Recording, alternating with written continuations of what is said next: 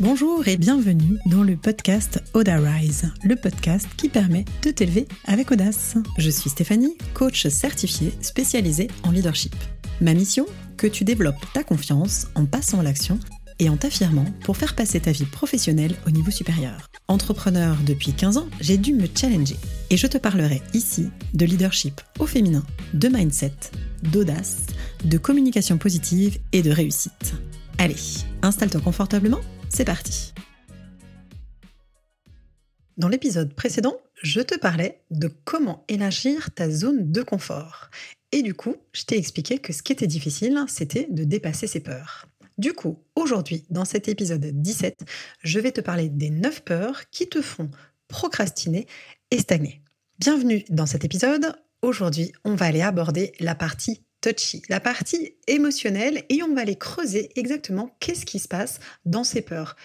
Quelles sont ces peurs exactement? Pourquoi il y a des croyances à lâcher? D'où vient vraiment la peur? Quelle est la cause? Et surtout, comment en sortir? Je te laisserai pas dans le pétrin, promis, reste jusqu'à la fin. Alors, déjà pour commencer, par le début, la petite définition, si tu écouté l'épisode 5, j'en parle déjà. L'émotion, c'est l'émotion de peur, c'est une émotion du futur. C'est-à-dire que c'est la projection de ce qui potentiellement pourrait se passer. C'est une émotion aussi qui est normale et physiologique. Son rôle, c'est de te protéger. C'est-à-dire qu'en fait, c'est une émotion qui est nécessaire à la survie. Quand il y a une peur qui arrive, tu vas avoir toute une cascade hormonale d'adrénaline qui va booster ton rythme cardiaque, qui va augmenter ta tension. L'objectif, quand il y a cette peur, c'est de préparer ton corps à la fuite ou à l'attaque. En fait, l'objectif de cette peur, c'est de te mettre en action d'une façon ou d'une autre, soit pour prendre tes jambes à ton cou, soit pour aller attaquer l'ennemi, pour te défendre. L'émotion de peur est une émotion qui sert, comme je te disais, à ta survie. Elle est là pour te préserver. Ce qui est difficile, ça va être de faire euh, avec une anxiété qui est constante. Et c'est pour ça qu'il y a une vraie différence entre l'anxiété et la peur. L'émotion, c'est une réaction transitoire qui dure grosso modo 90 secondes, alors que quand elle dure plus longtemps, ou quand elle est excessive ou inadaptée, du coup, c'est plus une émotion, on va plutôt parler d'un sentiment, d'un ressenti, et là, on va davantage parler d'anxiété. Donc la différence entre l'anxiété et la peur, c'est que l'anxiété, c'est une peur qui va être excessive, inadaptée, qui va prendre le dessus. Là où la peur va avoir un rôle normal, physiologique, informatif, qui va répondre à notre besoin de sécurité. Il y a trois croyances que je t'invite à hum, explorer pour aller lâcher tes peurs. La première, c'est souvent qu'on se dit que c'est pas normal d'avoir peur, que c'est juste nous. Il y a souvent un gros sentiment de honte autour de ça. C'est pour ça d'ailleurs que j'aime énormément le coaching de groupe, parce que ça permet justement de remettre en perspective, de se rendre compte que tout le monde pense la même chose, que tout le monde vit les mêmes peurs, et que du coup finalement, on n'a pas à se pointer du doigt et à se dire qu'on est, entre guillemets, anormal, mal adapté. Tout le monde a peur, c'est comme je te le disais dans la définition, normal et physiologique. Deuxième croyance autour des peurs, c'est que c'est un signe de faiblesse.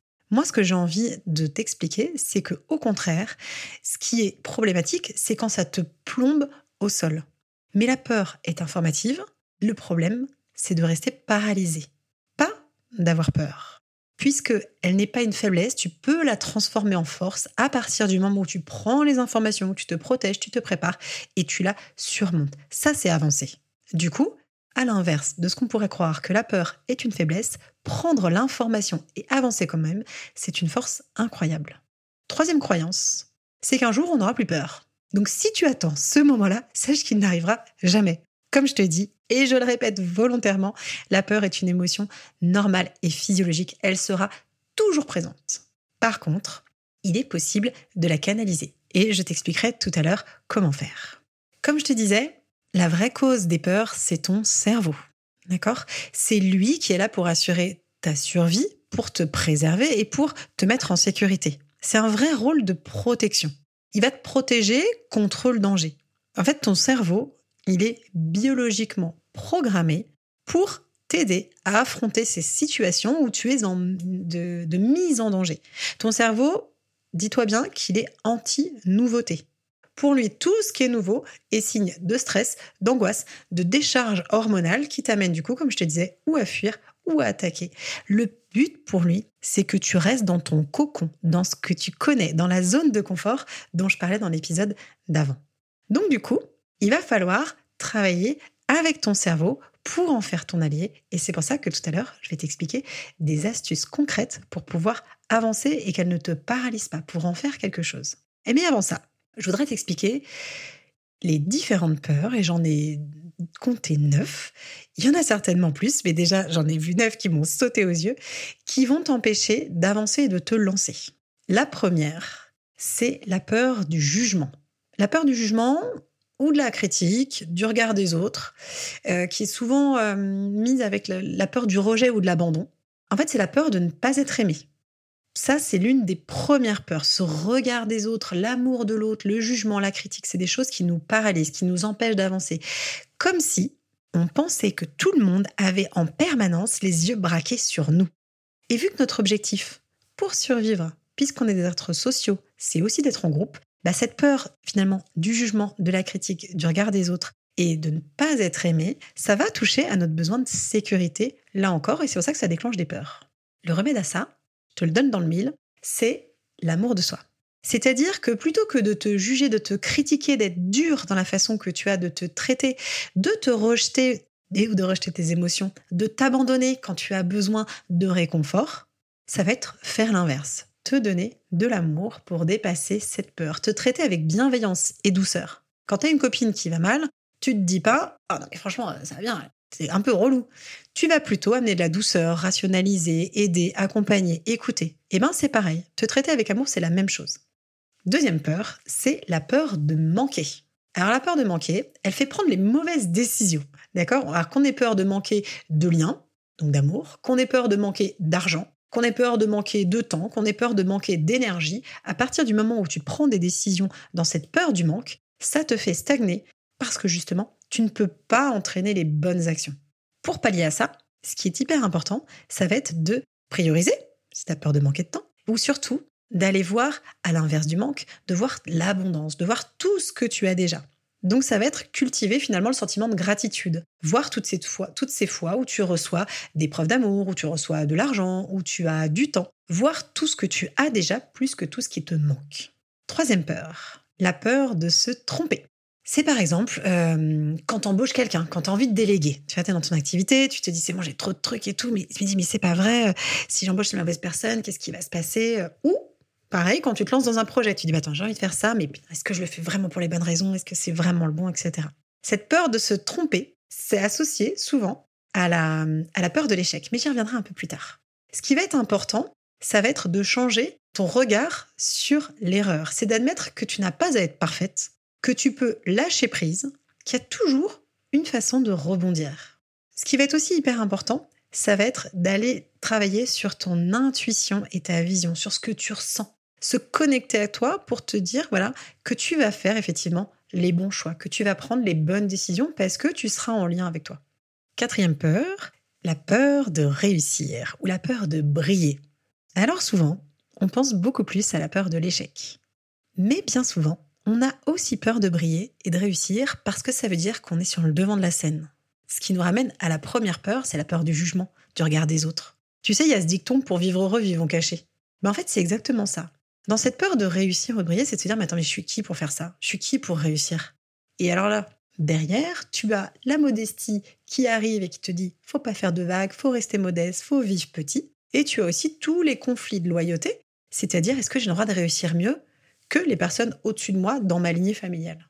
Donc du coup, ça va être sortir de tes croyances pour t'aider, pour justement aller adoucir et prendre du recul, te donner le droit de réussir, pour pouvoir changer là aussi les actions que tu vas poser, sortir de l'auto-sabotage permanent. Parce que moi j'en vois énormément en coaching des femmes qui sont brillantes, qui sont même exceptionnelles, qui ont des parcours juste de dingue, hallucinants, et qui pourtant jouent petit, qui pourtant sont persuadées qu'elles doivent continuer à prouver leur légitimité, qu'elles n'ont pas le droit finalement de réussir. Donc elles rentrent dans un cycle d'auto-sabotage, de modestie, en permanence.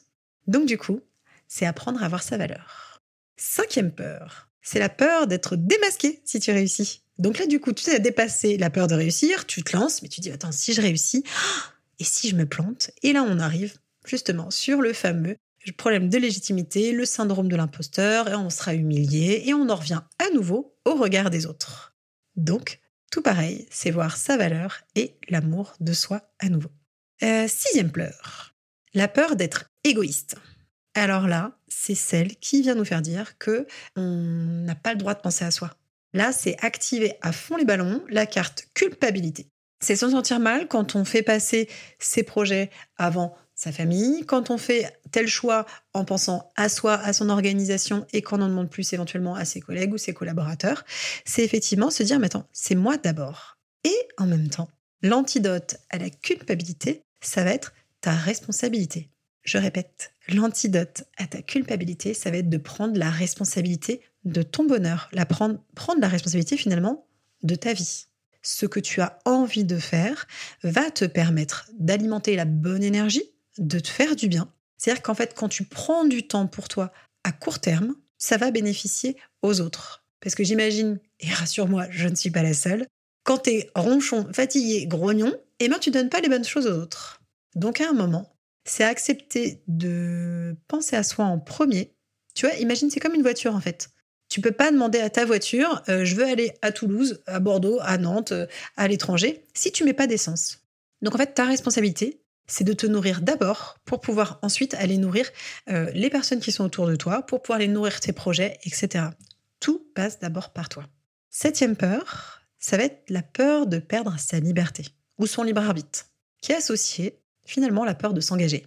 De s'engager dans une collaboration, de s'engager en prenant, euh, en déléguant une partie du travail, de s'engager avec un coach, parce qu'on a peur en fait d'être bloqué. Et là aussi, ce qui va être important, c'est de te souvenir que tu es responsable, que tu peux décider, que tu peux apprendre à dire non et à te respecter et te faire respecter. C'est te reconnecter à ta capacité de pouvoir personnel et d'action. Huitième peur, la peur de l'inconnu. Comme je te disais, ton cerveau est protecteur, il n'aime pas la nouveauté, il va te protéger du danger. Donc la peur de l'inconnu, tu vas aller chercher l'information. Tu vas te préparer mieux et tu vas décomposer en étapes pour qu'il panique pas trop le petit cerveau là-haut.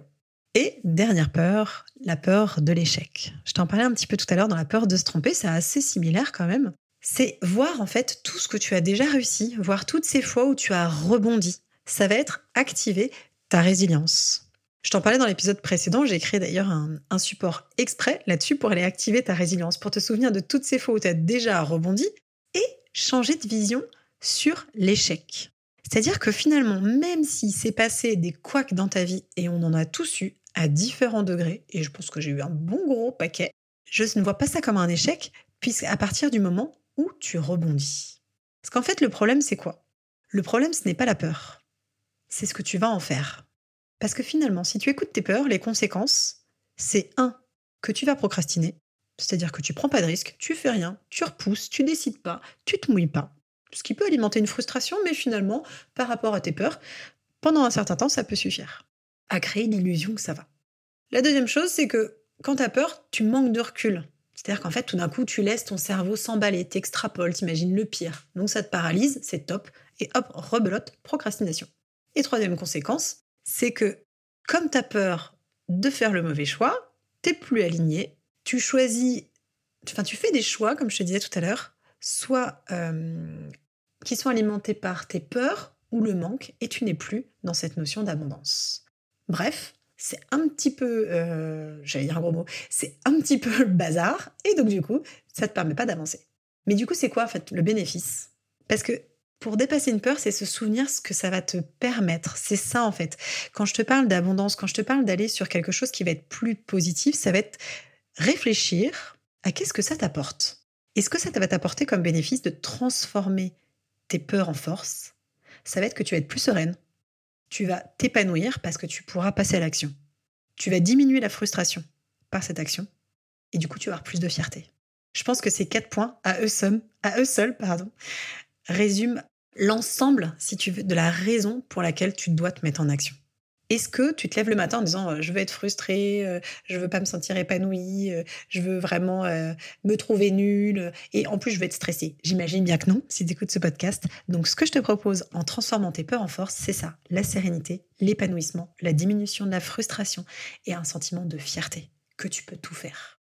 Et comme on n'a rien sans rien, on va devoir composer avec ces peurs. Comme je t'ai dit, elles ne vont pas disparaître, elles seront toujours là. L'important, ça va être de les surmonter. Il ne s'agit pas de les gérer ou de les taire, mais bien de les dépasser. Du coup, ça va être chercher l'information manquante, dont je t'ai déjà parlé, aller admettre qu'elle est là, et cette peur, et y aller quand même, t'accrocher à tout ce que tu as déjà surmonté, c'est-à-dire voir le chemin parcouru. Et si ça ne te suffit pas, je te mettrai en lien la petite formation sur la résilience pour aller te booster. 39 euros, très bien rentabilisé, parce que ça va justement te permettre de voir tes forces. Ça va être à nouveau, pour surmonter tes peurs, le passage à l'action qui libère, qui t'évite tous les scénarios catastrophes. Parce qu'en fait, c'est quand tu es dans l'action que tu vas trouver des solutions. Les et si ça, et si ça, et si ça, c'est contre-productif, tu perds en énergie, tu te fais peur, tu n'avances pas. Donc du coup, c'est agis et trouve les solutions au fur et à mesure. C'est pour ça que je reviens toujours à cette notion de résilience. Tu l'as déjà fait plein de fois. On s'est tous tollés. On s'est tordu la cheville et puis finalement on s'est rééduqué. On a, fait on a pris la mauvaise décision en embauchant telle personne et finalement eh ben, on a réussi à rattraper le tir, etc. Il y a toujours des solutions. Autre chose qui va te permettre de gérer tes peurs, ça va être de prendre de la hauteur, de remettre de la perspective. Je crois que je t'ai déjà dit dans un autre podcast, ce que je dis souvent à mes filles, c'est rien n'est grave tant qu'on n'est pas mort. Et objectivement, même si ce cerveau pourrait nous faire croire de temps en temps qu'il y a un danger de mort imminente, c'est hyper rare. Et d'ailleurs, quand ça arrive, tu sais quoi, c'est le moment où on a le plus de sang-froid. Ton corps, il est canalisé pour que tu prennes les bonnes décisions, biologiquement. Donc même si tu n'y crois pas, dis-toi bien que de toute façon, tu n'es pas en train de faire une opération à cœur ouvert sur la table avec un patient qui peut mourir d'une seconde à l'autre. Tu n'es pas en train de te faire courser par un T-Rex.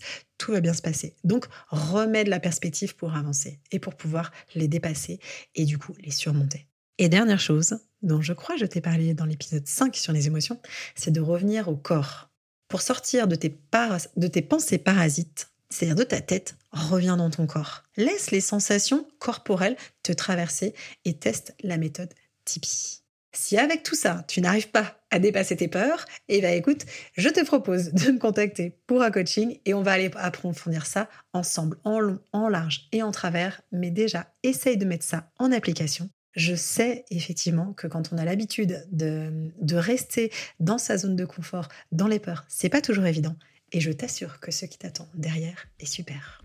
Si tu as aimé ce podcast, si tu penses qu'il peut parler à quelqu'un, partage-le.